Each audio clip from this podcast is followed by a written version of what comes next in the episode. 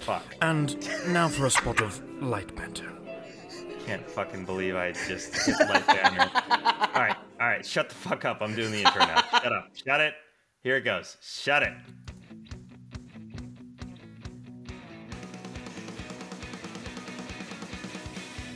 This podcast is all about talking about the questions that we all have in relation to Christian life in the world. have to um, put a camel through a needle or something. Then we have to, you know, face persecution. Like wear a mask. no, uh, But a hot take, hot take. I'm a normal dude. George is a Presbyterian pastor. This is not for homeschool Johnny. All right, Cool Kids Bible Study coming at you with episode 20. That's 2 0, Cool Kids. The 20th episode. We made it. That's 2 times 10, or 20 times 1. We're in the big leagues with uh, me, Cole Sterling Toschian, speaking. Uh, my ever intrepid co host, Reverend George Erlinson, with me Hel- as well. George, Hello, everyone. Hello. how Hello. goes it? Goes well. It was pretty hilarious seeing you flub the intro. That was great. You know what? Yeah, I hope you leave that I'm in not- the final cut. That was I- great. you know, I'm not a perfect man. Sometimes, uh, you know, the soundboard, I hit the wrong button. I'm colorblind, so a lot of these so really, are the same I'm being pretty ableist by. uh Ableist AF. Yeah, yeah. I You know, like, so, so my sister's a social worker, uh, and in her one of her classes, they were teaching about like, you know, uh, inclusivity for the disabled, and one of the sections was on like inclusive color schemes. oh, yeah. so that you don't confuse the colorblind. and I'm like, look, I'm all for like, you know, uh, providing for the differently abled. I think that's really noble. But I mean, it's gotten all the way to colorblindness. And I mean, we're in a country where red means stop and green means go. And most people who are colorblind or red green colorblind. right. So I feel like we should probably focus our attention there if, if we're going to address it. Could you know, you that's probably a imagine? big one. That would be that would be crazy. I think to change. Like I don't know how the people would deal with that. Wouldn't it freak people out? Uh, yeah, I it would. What what do other countries use? Isn't it, it? I think it's like green and blue or blue and red, right, or something like that. I can't remember. I think. I mean, most countries use red and green. um, like, yeah, yeah, they use blue generally instead of if they're gonna change it, they'll use blue instead of green Okay, because like if you've ever played like colorblind mode in a video game, I have. um, I'm I'm I'm perfectly able. So why handicap myself? okay, well, for anyone who has uh, played with flicking on or off colorblind mode, usually if it's if colorblind mode is going to distinguish between two teams or two factions in a game, it'll just go with like blue and orange. Because no matter what type of colorblindness you have, I have deuteranopia. In case any listeners are curious, um, you can distinguish blue from orange. So. Yeah, do I even cue light banter? I guess I've already cued it. We're in light y- banter. Yeah, you you cued it at the beginning. So like, what you know? Why not just get right into it? You know, we're already in it. Yeah, wait, maybe we just replace the intro with light banter. um, okay, yeah. So I got my sister in town. That's fun. That is fun. Yeah, we're Yeah. recording a little later tonight. I assume you guys had some fun earlier. Had some beers, had some tacos. Good. Yeah, and she's uh, yeah, she's moving to the Charlotte area, which is Really? cool. So we're yeah, we've been house hunting. Oh, all right, cool. But yeah, I don't know. I've been keeping trying to like keep myself entertained, have a good time. Sure. Like I don't know, dude. These realtors are like, I like fucking with realtors. I'll tell you that much. Getting they're this close to being real people, but they're just not quite there. You know, they're just impossibly cheery. They don't have a real personality. They don't have real ideas or thoughts. They're very manicured, groomed. I, I'll say Yeah. I I think they're better than car salesmen. I'll They take, are. They are. Yeah. I'll take And- anyone look, over car salesman. They have a very hard job. I'm not gonna, you know, disparage them too much, but it is funny when you try to put them in uncomfortable positions. They have no idea what to do. They're like, "Do I, uh, do I, do I go along with it?" Do I? I mean, my when I got to a certain point of boredom today, I just decided to start demanding that the realtor reveal to us whether or not a sex swing has ever been mounted in the master bedroom. what? yeah. yeah. And I was like, now, and, and the, the the way to do this, if you ever want to have fun with a realtor, is make it as matter of fact as possible, right? Just be like, now, all right, look, the, obviously the place, the layout, beautiful, brick construction. You know, you're gonna save on utilities. Uh, the mas- the master bedroom's gorgeous. I just, you know, I have to ask, and you know, I know this is one of those things where legally you have to disclose. Was there ever a sex swing mounted in the master bed? and then you have to keep the straight face. This is the challenging part, Right. and you have to just keep that mm, that inquisitive. Mm, was mm, was there ever, was there ever mm, you know? Because I noticed the carpet was a little discolored in that, and I noticed that it was under a load bearing beam. that there were some stains. So I, again, hey, I just if I'm gonna put the money down, Clara, I have to. I, have I need to know if autoerotic asphyxiation I- was practiced in this household. I have to know. Yeah, and and not to be a stickler, but legally, you have to tell me whether or not a sex swing was mounted in this room. now, the first realtor you do this to with my sister, it's funny, right? Right. The third time you do this to a realtor with my sister, oh, you haven't lived. Because in the wind up, she sees it coming and she's like, the first time she's like, I can't believe my brother just did that. Honestly, I can't believe he's 29 years old. I can't believe. the second time she's like, yeah, okay, yeah, mhm, mhm, yeah, he did it again. Wow. the third time she's like, it, living some sort of dystopian nightmare where she's having trouble coming to grips with the fact that her blood relative has just asked a sex swing question to a realtor three times in the same day. so it's fun, right? Obviously, it's like a bit the of same perf- the same realtor every time, right? That's how this works best. Different showing you- realtors, Oh, different realtors. diff- open houses, open Oh, okay. All right. I Ah, thought you were working with one agent. houses.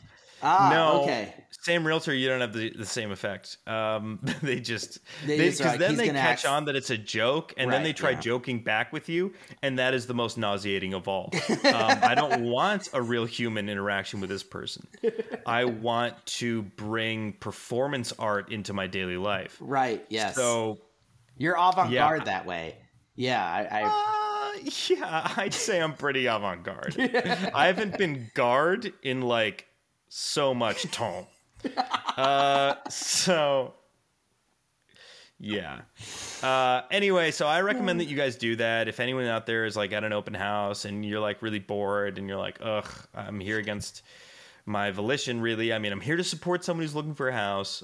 Right. Don't do it if you're the one looking for the house. What you want to do is ask this question and then never interact with the person again so Right. that interaction just spins around in their conscious for, for their whole life. days and days and days. Yeah, they, they never They're gonna. they never they're gonna remember it. Oh, they're gonna remember it, and they're never gonna figure it out. Because if you have an ongoing relationship with the same person, they're they're like, oh, he makes a lot of jokes, he's a funny guy. But no, you make one. You say one. This is all you say to the person, by the way. You do not. You don't even. You don't say hello. You don't say goodbye. Okay, and then you disappear hmm. like a vapor. Okay, you're gone yeah. sayonara, adios. And then that's stuck in the person's head. And this is just a fun little thing you can do to just have a good time. Sure. Yeah. It's really beautiful and it brings a performative element into your day to day existence. And I recommend it highly. Yeah. uh, would you recommend improv camp as well, or do you think you can do this with a little? Because I, I know you did No. years of improv camp, so I just want to see. No, no, no, no. Okay. Listen, it could be a it could be you have to disclose if there was a sex swing in this room. I mean, the classic is you have to disclose if there was a murder, but you know Right. that they actually do have to disclose. I found out. Um, yeah. All right. So, so George, another Yes. another quick housekeeping. Yes. Oh, very good. We're gonna do. We're gonna do. I'm announcing it here now. One week from today, we're gonna do an in-person Cool Kids Bible Study podcast for Oh, the yes. first time ever. Yeah. No longer separated by hundreds of miles. We will be in the same room. at the same George's time shithole apartment. in my shithole And- apartment. Yeah, yeah. That PCUSA money is just not coming in like it should. huh? is it all in the pension? What about the Navy? Did they pay you? Uh, not a lot. It's only part time. But they do. You do get a, a check from Uncle I did. Sam. I, I, I'm I'm a veteran now, Cole. This is Memorial not- following you're a- Memorial Day weekend, and I not a am officially a veteran. So everyone, you can post your. you are not a comments. veteran. You guys can post your comments on our uh, on our page and thank me for my service. I'd appreciate Hold that. on. Hold on. Hold on. You are a part-time Navy Reserve chaplain. Is I that- was I was a part time Navy Reserve chaplain. I got my honorable Lord. discharge. Do you get like the the insurance? Well, I guess the church pays for your insurance, but like, do you get discount on auto insurance and I shit do, for like yeah. veteran status? Yeah, if I want Wow, to. I honestly don't apply for a lot of that stuff, but I could if I Do you use to. it? You know, you get ten percent off at Lowe's. Funnily enough, that's the only one I signed up for. do, do you do that? yeah, well, I did it back when I was in the in the Navy. Uh, I did it because I was buying stuff for my apartment, and all I had to do was show them my ID. So I was like, "Oh, that's easy." That is So, hilarious, dude. Do people ever ask you questions What do you mean? like, "Where did you deploy?" or like, "Have you ever killed a man?" No one's ever asked me if I've killed a man. Uh, if they ask you me where know, you have to I disclose if no. you've killed a man. I just tell them where I do my reserve duty at. So, you know, Rhode Oh, Island man. or But you get the veteran perks. yeah, yeah. Yikes! This country's so fucked up. I mean, that's pretty normal. It's not like any, I mean, I guess it is. It does make sense, but I don't know. When you get a veteran discount, if I gave, it, it- let's see, I used to run a business, right? right. Until it failed, and then two others that I founded failed. But that's neither here nor there. If I was selling you a product and giving you a veteran discount, I'm thinking of a dude who's like, I don't know, ducking under sniper fire, Right. shooting down an enemy enemy helicopter. You know, not a guy who like did some push-ups in New Jersey. And what what hold on, what did you actually do? I don't even know. I never asked. I was so pissed off when you joined the Navy that I never even bothered to ask.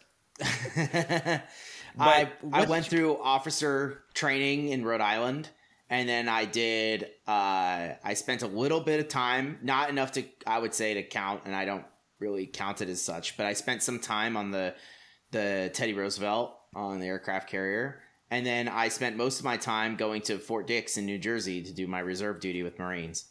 So most of the time, as a chaplain, you just cover for other people.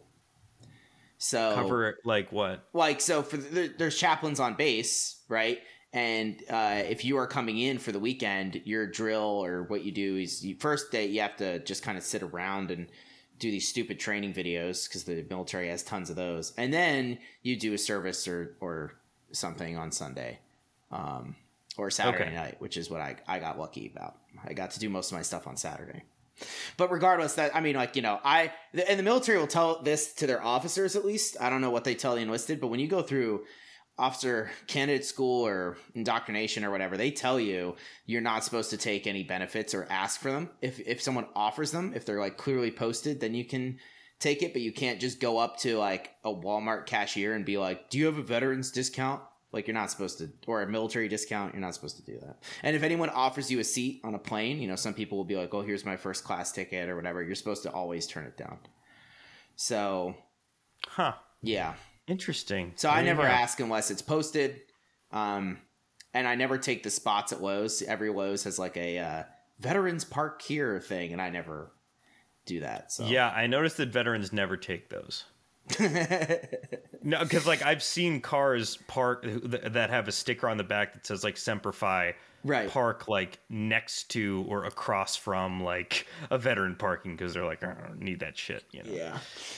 Yeah. Um, so, and if you only think that people in the military, it's like, I mean, it'd be good for business if you were like only combat veterans can get discount because like that would exclude like all of the military almost because almost no one sees combat no matter what their role is. especially So- up until 2001, right? I Yeah. mean, Yeah, I mean, Most Yeah. you know, unless you a- were unless you were doing something very specific, you were never really you know. I mean, most most deaths in the military for a long time. I'm and this is still the case. I mean, it's not the case definitely, but we're training deaths, you know. Hmm. So, but whatever. We're not here to talk about the military, even though it's Memorial Yeah. Day. And uh yeah, Well, look, uh, Memorial Day. Yeah, uh, quickly we should say, um, obviously in, in this period of- of time, we should have the families uh, uh, who lost sons and daughters. And I'm not gonna make a joke. you look like you. This is I'm not gonna classic make a you. joke, Classic you. No, no, please, Cole. dude. finish. I'm not gonna make a No, joke. please, please be very patriotic. It, it's really in your character. No, No. what the fuck, dude? Okay. No, sh- shut up, shut up, shut up. Okay, Pastor, just Yeah. look. No, in this period of time, Memorial Day, we should. I can't. You know what? You know what? You have deprived our listeners of a heartfelt message. Because Whatever. I I'm a veteran, Okay. so who cares? You, oh, you're something. All right. He- you know what? Deep. It's just just do the deep dive, and we talk about the the Noah's Ark, and then we'll answer some questions. All right. So here. George's Deep Dive. It's so deep! And and this is a this is deep dive on uh, Noah's Ark, and I believe the title for this episode, Cole, is uh, "No Ark, No God." Is that correct? Mm, that is correct. No Yeah. Ark, no God. And luckily, um, we have uh, a new thing that's happening for our deep dive, and this is you know we really went all out for our listeners this week because we actually brought in Ken Ham from Answers in Genesis. And uh, and and he uh, is going to just uh, talk with us a little bit um, about it. And so, uh, Ken, what are your thoughts on Gen- Genesis one through eleven? It's wonderful to have you in the studio, by the way. Oh, I'm so glad you asked. Uh, well, I'd like to say first off that Genesis 1 through 11 is foundational to the gospel and the ideas of evolution, and millions of years do massive damage to the truth and authority of that foundation. In this 500th anniversary year of Martin Luther nailing the 95 Theses on the door of the Wittenberg Church, I and my fellow staff at Answers in Genesis stand with Luther in saying our consciences are captive to the Word of God. Unless we are persuaded from the Scriptures that we are wrong, we will not recant our teaching and defense of young earth creation, which historically is the biblically orthodox faith of the church. Oh, thank you, Ken. That was a lot. I mean, like you really, you really took that question and ran with it. I appreciate that. You know, it's uh, it's it's good to have you in the studio. You call that a knife?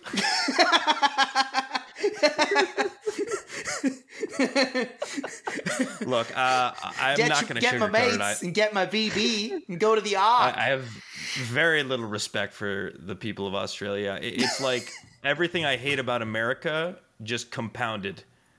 You know, it's like just a bunch of crass, rowdy I love Australia.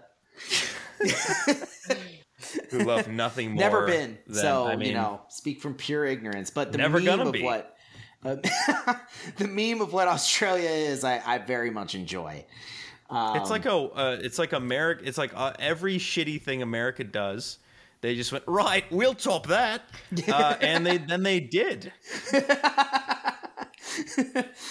Yeah, well, I uh uh yeah, I asked Cole to do that because there's I can't do an Aussie accent. Very hard to do for me. I don't know what it is. Well, it, but uh, as any Australian will tell you, I can't either. right. So, I'm sure. Yeah, no, no, I I couldn't tell the difference. I I honestly I thought Ken Ham was in the studio uh, with us for a second there. well, I'm really looking forward to living in fear of Australians for the rest of my life. So I'm glad that I could bring that to the show.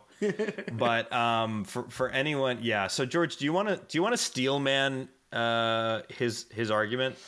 Well, uh, yeah, I mean that's kind of what I wanted to do in this thing, um, because creationism, of which Ken Ham is probably the most prominent one. That's why I had a quote from him lovingly read by Cole there, uh, is uh, because like he's kind of the, the person. So if you don't know who he is, he's the guy that started the Creation Museum in Kentucky and then did the Ark Experience, which I've been to.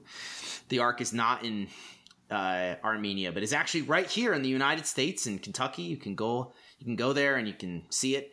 Um, and I think this is a really interesting thing to talk about because, like, I think this is something that even if like our, uh, anyone in our audience doesn't have a direct connection to it, it's something like everyone in our audience probably knows about because everyone knows about the like creationist debates and like teaching stuff in school and all that type of stuff, right? The crocoduck.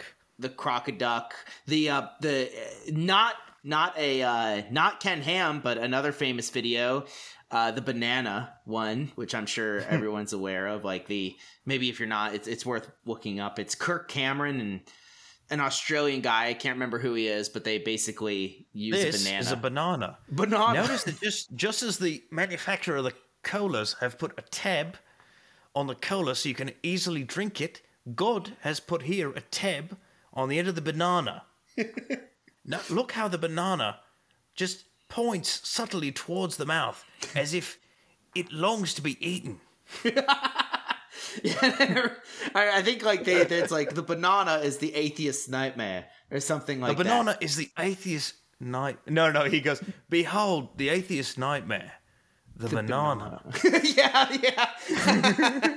so anyway, like it's really, really easy. It's really easy because we all do it. I do it to make fun Yeah. of creationists and stuff like that.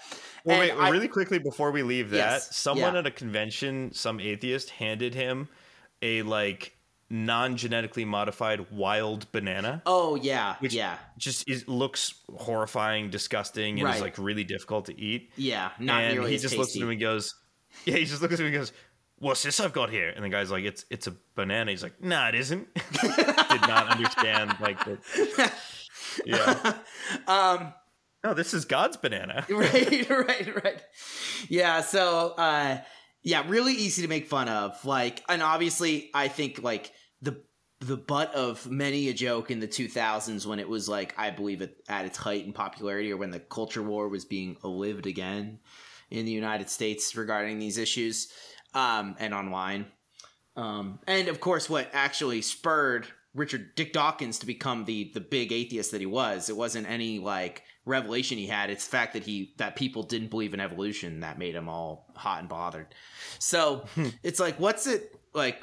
It's really interesting to think here because all of us have a relation to it, and I also want to tell like people maybe who are in communities or in circles where you don't interact with people who are creationists. Um, if you i've seen it happen before and it's wildly hilarious when you see someone who like thinks creationists are stupid run into one that's intelligent and it just melts their brains because it's like very Yeah. easy to like think of them as being stupid but i went to some at seminary um, with me in seminary and they're like now at yale and columbia and so they're all over the place they're they- they're not as uh maybe as unrefined as some others but they're there and it's like important. No, we're not talking about a bunch of Australians here. no, yeah, we're talking not. about Americans, Australians, but not as bad. So, um, so it's just interesting. So I went to the Ark Experience, which is that massive ark that Ken Ham's uh, Answers in Genesis thing built, and you can see my full video on it on my church's YouTube channel. You guys have to Google this place. It's insane. Yeah, it's really interesting to look at, and uh, it's attached to the Genesis or the the Creation Museum, um, which is I think like twenty minutes away from the Ark or something like that. But uh, regard like it, it, regardless, it's just a really fascinating introspection and like look into this certain part of American religion. Um, but it basically the way that you can steel man it, interestingly enough, is is you I really I would find it very hard to steel man it from a scientific perspective. So the, the reason that is is because the way that they use science is very different and the reason they do that is because of the thing that's actually at stake for the people in the conversation. Um, and so I can just explain what I remember. Basically, the creationist argument when it comes to the ark, which is a as a literal event that happened, you know, uh, so many thousand years ago, is is that it's a you know um, that God created you know in six days, seventh day rested, and then he was going to punish the earth because it was wicked, and he uh, let Noah build the ark and put the animals on the ark, and the animals get off. And it's not every animal; it's it's kinds, which is like the ape kind. So there's only one ape um, type family there, right? There's only one type of these things, and they had dinosaurs on the ark as well. That's something that they believe. Um, so the joke about dinosaurs missing the ark, that's not what Ken Ham and most creationists believe. They actually believe dinosaurs were, were on the ark. Um, and that, that that rapid evolution happened after the ark. So interestingly enough, they use evolution. They just think that it was this rapid process, not this process that took millions and millions of years. And they believe that Right. carbon dating is not very accurate. And they give examples of that, or they tr- they attempt to give examples of that. Um, I honestly think the best argument for the ark is actually the folklore argument or the flood, which is the one that says like, why do all these cultures have this story about the world flooding? Um, Yeah. from all these different places, so we know they're not, you know, being read into by each other. And it's like, actually, that's an interesting thing to think about. We should think about that. Um, you know, there might be other explanations for that. I'm just saying that that's that was the one that I I found the most convincing. Um, but anyway, that's the best th- way I can explain it. But what's the easiest way to to, sh- to show the interestingness of the, uh, the intensity or kind of what's really interesting about this argument is to help people understand that creationists and the people that they argue against, scientists, whatever, argue about two separate things completely. So they may have a debate like Ken Ham did at the Ark with Bill Nye, the science guy, where they say we're going to debate evolution, creation and the Ark, whether or not it happened. And so Bill Nye shows up, and then he goes, "Oh, like this is the scientific data. This is this. This is that." And then uh, Ken Ham stands up and he goes, "Well, where'd you find any of that in the Bible?" And Bill Nye's like, "Well, eh, I didn't look at the Bible." And then it's an argument about what the Bible has to say about it, and that's actually what's at stake. Is and this is why Cole entitled the episode "No Ark, No God." Is that like in in Ken Ham's world, in that quote that you read at the beginning there, you see that everything kind of rests on a very literal reading of Genesis. And if any part of the Bible is deemed wrong or insufficient, then the whole thing crumbles. Um, so it's a very like literalistic reading of the Bible, and that's actually what's at stake for creationists. It's actually not Yeah. arguing about carbon dating and all these other types of things. It's arguing about how the fact that the Bible is an infallible, inerrant book. That's what's at stake. And and an atheist or a scientist shows up and they go, "Well, look at the data," and they're like, "We don't care. Like hmm. we care about whether or not the Bible is a th- is is a inspired document or not." And that's that's the argument. And that's why like every time these conversations break out, no one understands what the hell anyone is talking about and why it's so easy to make fun Yeah. of. Like because and you the evolutionists you might not know this uh, of which i am one i would say i believe in evolution. Obviously a god Likewise. one. But but still i believe in it. Uh, but they have jokes and inside circle jokes about evolutionists as well. And they're just a small group of the population so we don't see them pop up on our feeds as much. But if you like end up in groups they'll like have these memes where it's like oh and here's the here's the missing link or whatever and there is none right?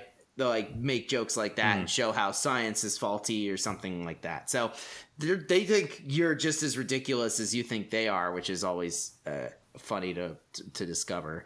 Um and so I think it's worth thinking about this because it's something that we can really like use as a pinpoint to show how one how some Christians can maybe rest themselves on misunderstandings of how the Bible can be used, but also how many times when people who are secular and people who are religious end up in debate or conversation, they just completely fly past each other while yelling and being in a debate with one another, while not actually talking about whatever issues is really at stake below below the surface. Uh, I, I mean, I, I I love how he says this is historically the biblically orthodox faith of the church. Yeah. Um, yeah, orthodoxy has never believed in like I, I mean like there are plenty of orthodox christians that believe like that it was a literal flood Sure. um but the orthodox church itself is like agnostic as to whether or not uh noah's ark the story is literal you know Sure. um, Armenians tend to cling to it very literally because Armenians have like our own creation myth that we are the direct descendants of Noah because the ark is said to have landed on Mount Ararat, which is like central to Armenian culture throughout history. right. It's like the Olympus of Armenia. Exactly. So, you know, and then the first thing that Noah did was apparently he planted grapevines. So, and Armenians have always been really into like wine and viticulture. So it just, you know, follows naturally. But, um, look, personally, like, uh, okay, so, so we've established that this kind of, the important stuff here is that they're looking at this as a defense of literal interpretation of the entire Bible, um, which I hear people say this a lot, and they're like, "Yeah, but Cole, you're like a fundamentalist. You like believe all this stuff literally that's in there, and that's not, you know, that's wacky or like you're extreme." Um, and I mean, neither of us are actually full on biblical literalists when it comes to the whole thing. Like we believe as like most people in, in our respective denominations believe that some parts of the Bible should be read literally, right? And some are meant to be interpreted symbolically. And that this is one of those stories that is most important symbolically. So, and w- when uh, an Orthodox priest was asked about this, it's funny because they love reframing. Like you ask an Orthodox priest a question, and like, oh, like, like, the, what about the procession of the Holy Spirit? And they're like, well, like, who says the Holy Spirit proceeds? And then they go on this whole other direction where you're like, well, well, hold on, that's not the question that I. you Gotcha. know, but they've just like reframed it The completely. rabbis but when of you, Christian clergy. they really are, yeah, in, in many ways. um, they're yeah, many ways that they're rabbi like. Um, but the way that they respond to this is that like, well, the important thing about the ark uh, is that we view it Christocentrically, Yeah. Yeah. right? So I'm sure you've like heard this, right? So um, here, I, I I'll, I'll read a little uh, quote here. Fundamentalists and others who insist, in the teeth of all of the evidence, in reading the Genesis flood narrative as an inerrant historical record are, strangely enough, guilty of descripturizing the narrative. What they see as inerrant is not the logos of Christ, in this case, speaking through the text, but what they believe to be the reporting of a mighty work of God rather than the Holy Spirit infusing the word into a humanly composed narrative. On this view, divine inspiration operates to prevent any error in the reporting of what is asserted to be an actual historical event directly performed by God. The result is not only that literalists frequently find themselves at odds with archaeological, historical, and scientific evidence, not to mention common sense, That's a little harsh, but that they frequently miss the real theological or spiritual meanings of bibl- biblical narratives entirely, right? So, and I think like there's not much for you to disagree with there either. Am I am I wrong? Yeah, I mean, like talking with people who Like- are like this, they'll admit that there are Christ parallels to things. I mean, the Ark was one of the earliest example, like examples of Christian iconography, like in the ancient world. Lots of Christians used it as a symbol for Jesus. Same thing with Jonah and the whale. The idea that like you're dead, but then you're alive again, kind of easily.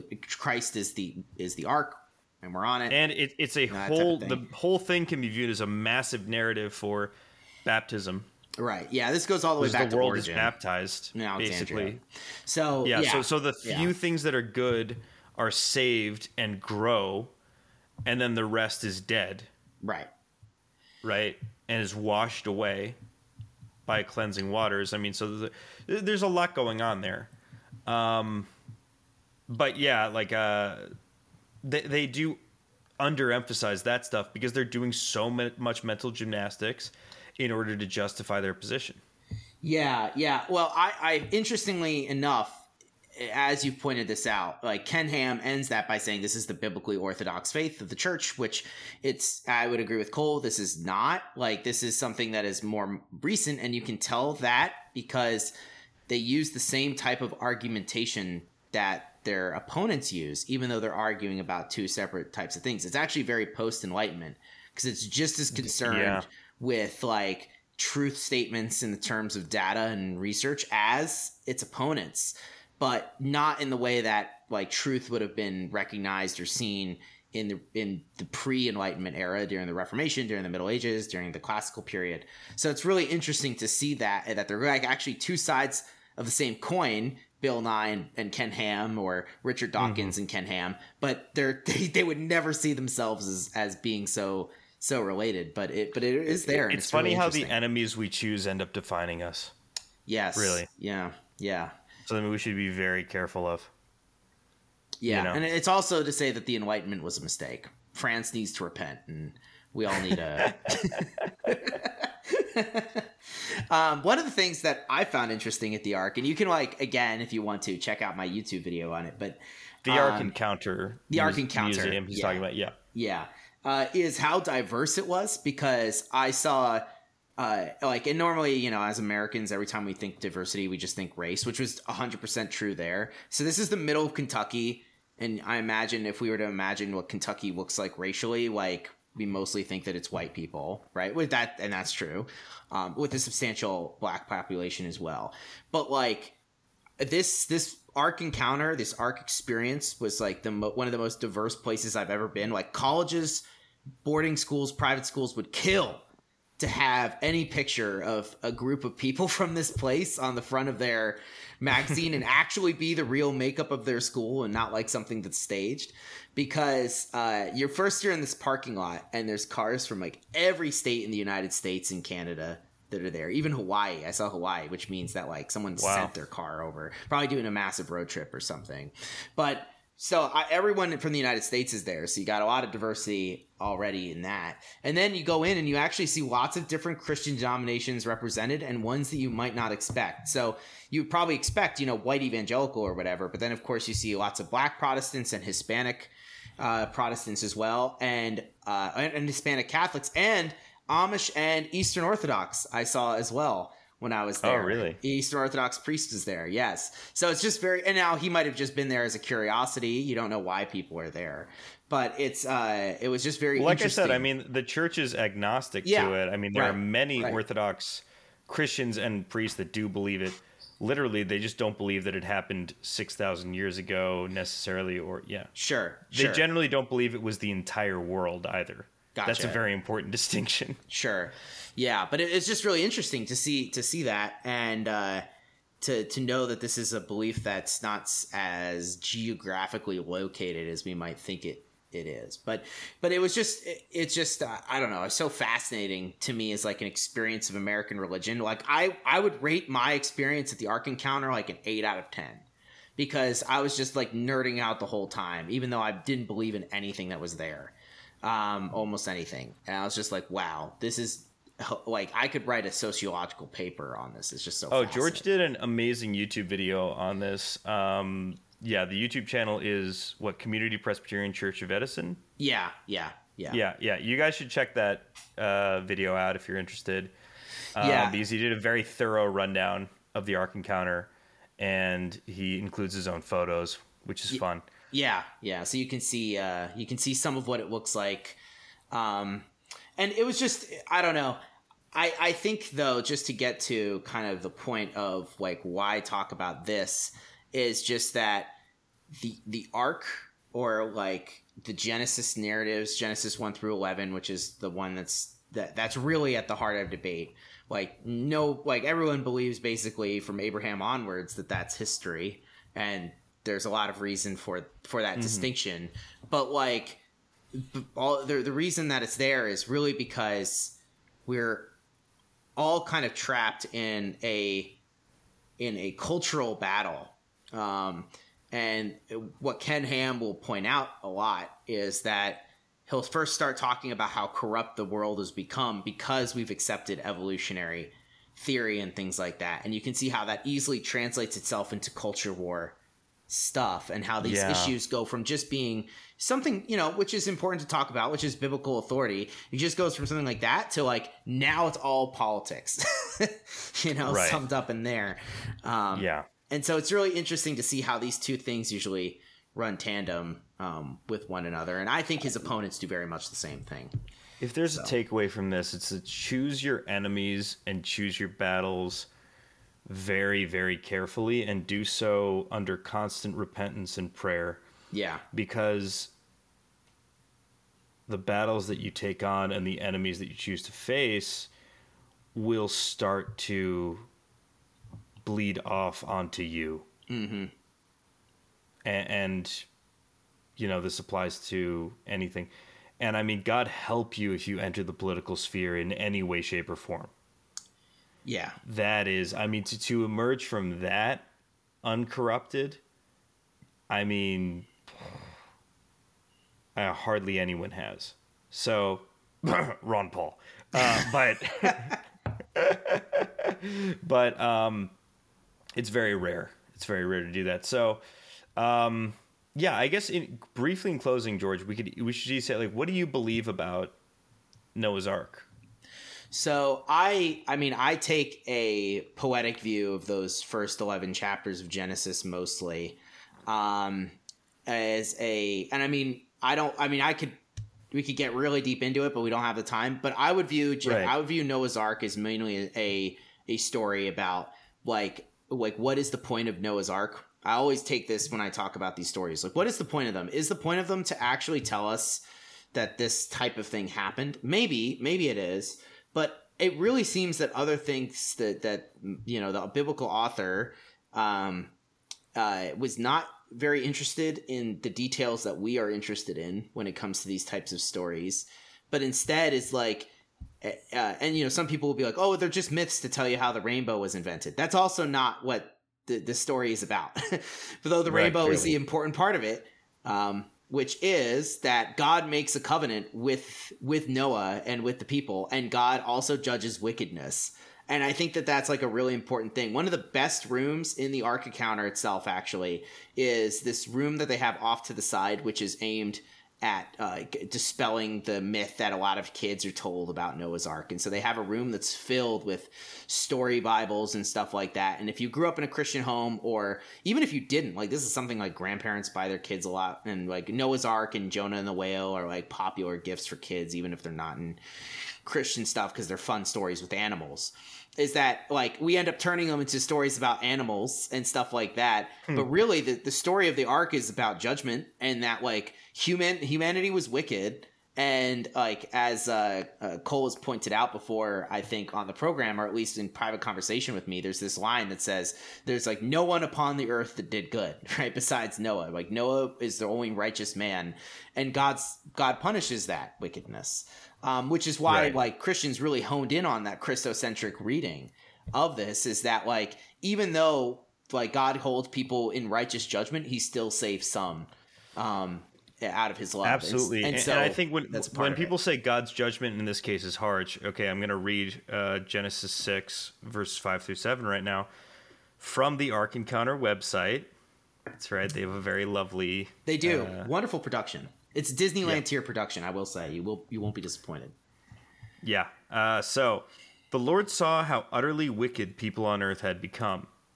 Every thought was only evil all of the time. So God said, I will destroy from the earth the people I have created, and with them the animals, birds, and creeping things. So um, I want to really drive that home, okay? Every thought was only evil all the time. That's how bad it has to get for God to be this drastic. Yeah. right? Okay, so when people are like, oh, it's so mean, he, he kills all these people, I'm like, okay, these are not people like you know. Right. Okay. Do you know how depraved someone would have to be for every single thought they have to be only evil constantly? Right. And Right. the kind of the point of the the end, the end cap of it, which is the rainbow, the covenant that God won't do it again, is that God shows mercy even now, right? when he could judge Right. us. He says he I, well, I won't. right mm-hmm. so it's that's Yeah. that's the type of things that are usually honed on in when you actually look at these stories and you go do a bible study and stuff like a lot of people aren't going to be debating about it like you look at it and you're like what is this trying to say now to us and these are the type of things that people hone in on it's not actually debating about the historicity of it or whatever so Absolutely. Yeah Absolutely. I mean, there's so much beauty important. to take away from the ark, and we will, of course, revisit it on the show, um, just to to dive into the story itself. I mean, yeah. Now, now I personally believe that it, it that in the ancient world, right, the way people refer to like a world event can sometimes be an event that's like only concerns like let's say I don't know Anatolia or something. And in these ancient writings, they'll be like, it was a world war or something, right? And you're like, well, hold on, it's a world war. It's like all these events are just happening in like Anatolia in the Middle East. What's going on here? But that was the world. So the idea of like a world flood happening, um, like George alluded to earlier, I mean, every single major religion in the world pretty much has a flood myth. Um, and we know that like following ice ages, there were like whole regions that had catastrophic floods that you know sh- shaped the landscape dramatically uh, in a very short period of time. So, did civilization ending floods happen eh, across human history? Like, must have. You know, did the entire globe flood at any point in time? Mm, No, not as far as we know, right? Um, but uh, so I view it as a mix of, I guess, inspired by real events, but meant primarily to be understood as symbolic literature and biblical poetry. So, yeah, I wouldn't be like it. It, it wouldn't really change my faith either way, honestly. If if it was demonstrated to me that like this was a literal event, or if if you know it was demonstrated to me through divine intervention somehow that it was not is not meant to be understood literally, it really wouldn't affect my relationship with God uh, or how I practice my faith. So you know, it's it's an incredible story. It's great, but yeah sort of leave that Yeah, to no, other same- people to argue. yeah same Those thing. aren't battles I want to pick. Those those aren't enemies I want to pick. Honestly. Sure. Yeah. The enemy that I have picked on this episode is the people of Australia. Yes, which is quite a battle to fight. So Yeah. Good thing we don't have any listeners there. not yet. I'd love I'd love to get voice message hate mail through Spotify. Oh, they'd be so good. Oh, let me tell you something about you, mate. You think you're so fucking wise. yeah, just telling me my Australian accent is is dog shit and uh, bring it on Australia. Okay. Um should we uh should we do a question? Yeah, let's do question. All right, let's do questions. Let's see if I can hit the right button this time. Uh let's see. Bible's coming alive to me. I just can't get enough of it. Fuck. All right. Hold on. What, It sounded like the rantings of someone who was either a hate monger or a religious zealot, and I'm wondering which are you? All right. No, that's not it. Whew. Okay. I want to okay. ask you a bunch of questions, and I want to have them answered immediately. You got Q's, I got A's. Can I ask you something? Yeah, sure. Uh, our ch- a question today comes from a uh, 12 year old child. Who does not listen to the podcast? Correct.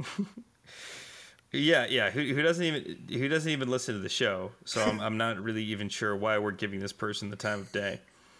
But um, he writes on. Uh, he he wrote this with a, a pencil. Uh, here we go. Can the second coming hurt? And why would God kill life? It's actually very topical. Well, with the With- ark. with But the ark, George, yes. can let's start with the number one. Okay, can the second coming hurt? Depends.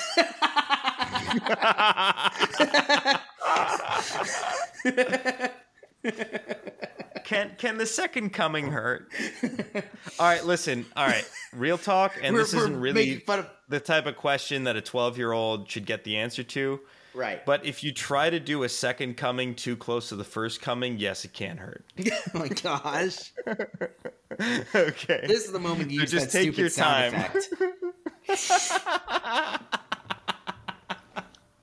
That's when you might need to see a doctor.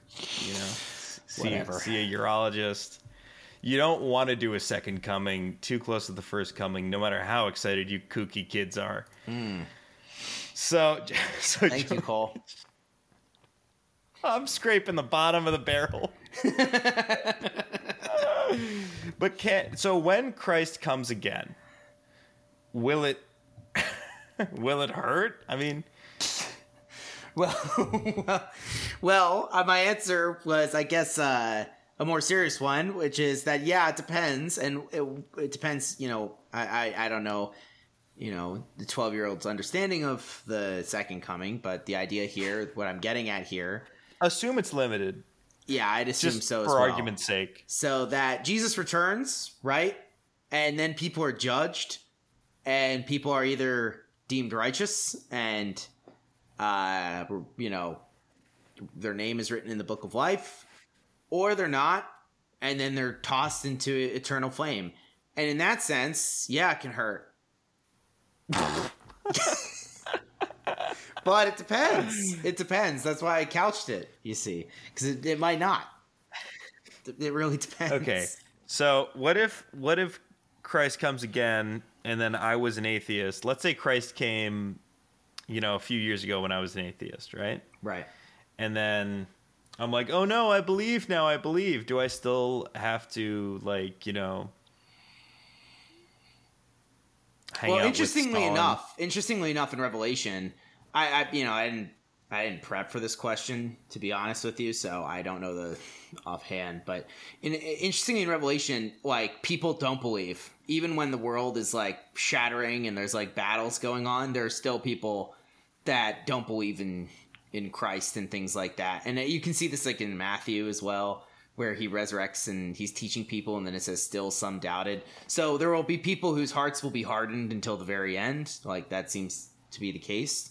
So if you- uh, my hmm. guess, just and I, I mean, I don't want to risk the wrath and Thomas Wong or any anyone else listening to this, but my guess would be is if you had genuine faith as the apocalypse was happening, then yeah, you'd be good but there are going to be people who who are don't who don't and like if you've been in this business long enough like you you've seen kind of like miraculous things happen to people and then be like eh whatever it's just this Oh, dude. yeah It's nutty. like Yeah. Had heel where they're like had way bigger like acts of God in their lives than the one that made me convert instantaneously. And they're like, but who knows? And I'm like, bruh, like I wish Christ appeared to me. That that hasn't happened yet. I'm still all in.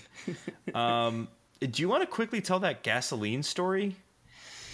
Uh i can although the person who who had experienced it might be listening to the podcast i'm not sure Really? yeah But can Yeah. you just not use names and I cannot use names. Yeah, I'll just transmit this story the way it was transmitted to me. So the person who Okay. told me didn't didn't tell me this directly, but it was given to me by someone who I trust greatly and knows this person and communicated this. So essentially, this person was driving in the desert of California, so uh, SoCal, and it, as many of people who've driven this part of the world, like my dad, actually got stuck on this same highway.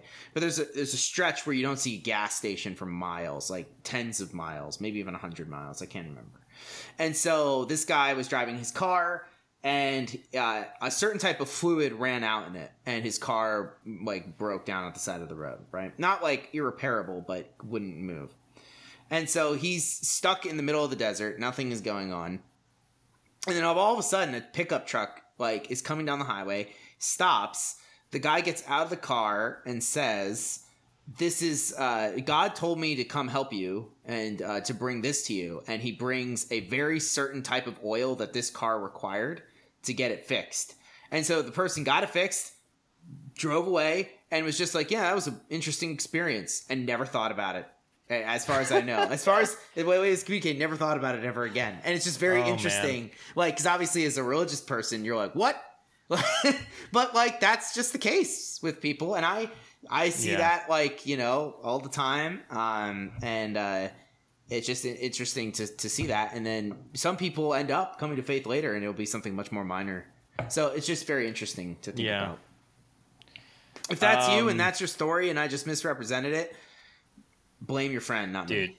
you're not the first person to be misrepresented by this podcast. Okay, cry me a fucking river. Yeah, You I think Thomas Wong's actually at the top of the list. yeah, Thomas Wong's like, He's like, "I'm you not a told sexual everyone. deviant. Uh, yeah, you told everyone I like Tentai on the first episode. Yeah, whatever, T Wong. um, yeah, look, I mean, I, I say it all the time, but I mean, and actually, someone uh, called me out for this earlier this week. Uh, They were like, you know, you're always saying like, oh, you guys just like, you know, give God a shot and like invite him into your life, but it's not like that was your Christian journey. You didn't just like say, oh, God, like, you know, let's go and then he just like starts it's like you like sought god you know intensely and like worked to worked on yourself and it did all this stuff and i was like that is true like i was willing to sacrifice anything in my life and sacrificed many things in my life to like come to know god so i think what keeps us from jumping and making that leap is like a fear of losing what we have, a fear of losing ourselves. And it makes it so that we don't we might say, okay, like I want a relationship with God, but we we're never able to really leap and and throw ourselves at his mercy and into his arms. Mm. And so when I hear stories like this, I'm like, yeah, the person I guess they just weren't they just weren't ready. But if you're listening to this and you're on the fence, I know it's really scary. I know this is insane. This whole process is insane. There's so much to question about Christianity, about scripture, about the church. Um, but it will be the most incredible and rewarding journey that you ever take. Yeah.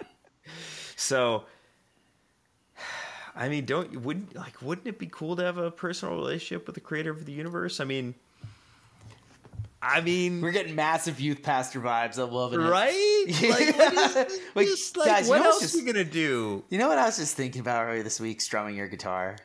Just how radical God is, guys. How much radical, how radically He loves you. Isn't that just amazing? I'm, not a youth pastor, okay? I'm saying you're giving off vibes like youth oh, pastor. Oh man. I mean, I, Oh, I, might I, be- do. I might be slowly becoming a. I might be slowly becoming a youth pastor. No, but I mean, no, but I mean, like, throw in with the Lord. All right, can I we, mean, can we just answer the second part of this kid's question? We answered the first part. no, no, George. No. The second part on. was like, why does God kill living things or something like that? Is that what he said? Kill why life? would God kill life? so the second coming will hurt if you're not of faith. We've determined that. Yes. But yeah, like why would God kill life, George? Well, I'll do this because we're coming near the end of our time together, and as quick as I can. Well, God metes out justice. Justice comes through the Bible through uh, many different ways, but through sometimes through capital punishment or through justice in that sense. And so God brings his wrath down on people and kills them, right? But actually, funnily enough, no life is ever permanently destroyed um, in the Bible. Uh, like you might die in the you know, as us D and D nerds would say, the material plane. Uh, but you uh, you like aren't dead forever. Like you also all the, the dead are all the dead are raised and judged at the end times. So like you're actually just alive forever as well, just not in a in a great place. So interestingly enough, uh, he never permanently kills life, at least in the Christian sense of it. Obviously, in the materialist, Great. Yeah, he does. But Listen, we're not gonna really send that this episode to that twelve year old. Um, I just wanna I just wanna point that out. But uh, look, yeah, thanks for listening. Uh, embrace, embrace, just embrace Christ. Yeah. Can you just embrace? Will you just give him a go? Give him a go. Give it a go. What do you got to lose? Set yourself on fire. you know, jump in. Anyway, Yeah. let's all um, let's all sing "Mighty God" together now. How about we do no, that? I mean, like, why not, right? Like, what if, what if we're right? You just give it a go. It'll be fun. You'll meet interesting folk, and then if it turns out we're not right, then you know, you know, at that point. Yeah. So, yeah. All right. Thank you so much for listening. Um, I didn't get to say it in earnest earlier, but yeah, during this Memorial Day, please pray for the families of those who have lost loved ones in war. Uh, pray for their souls. Although I guess as a Presbyterian, George doesn't believe you can do that. Um, and remember, you know, how do I say this without being too much of an anarchist? Let's not send more people to die in wars.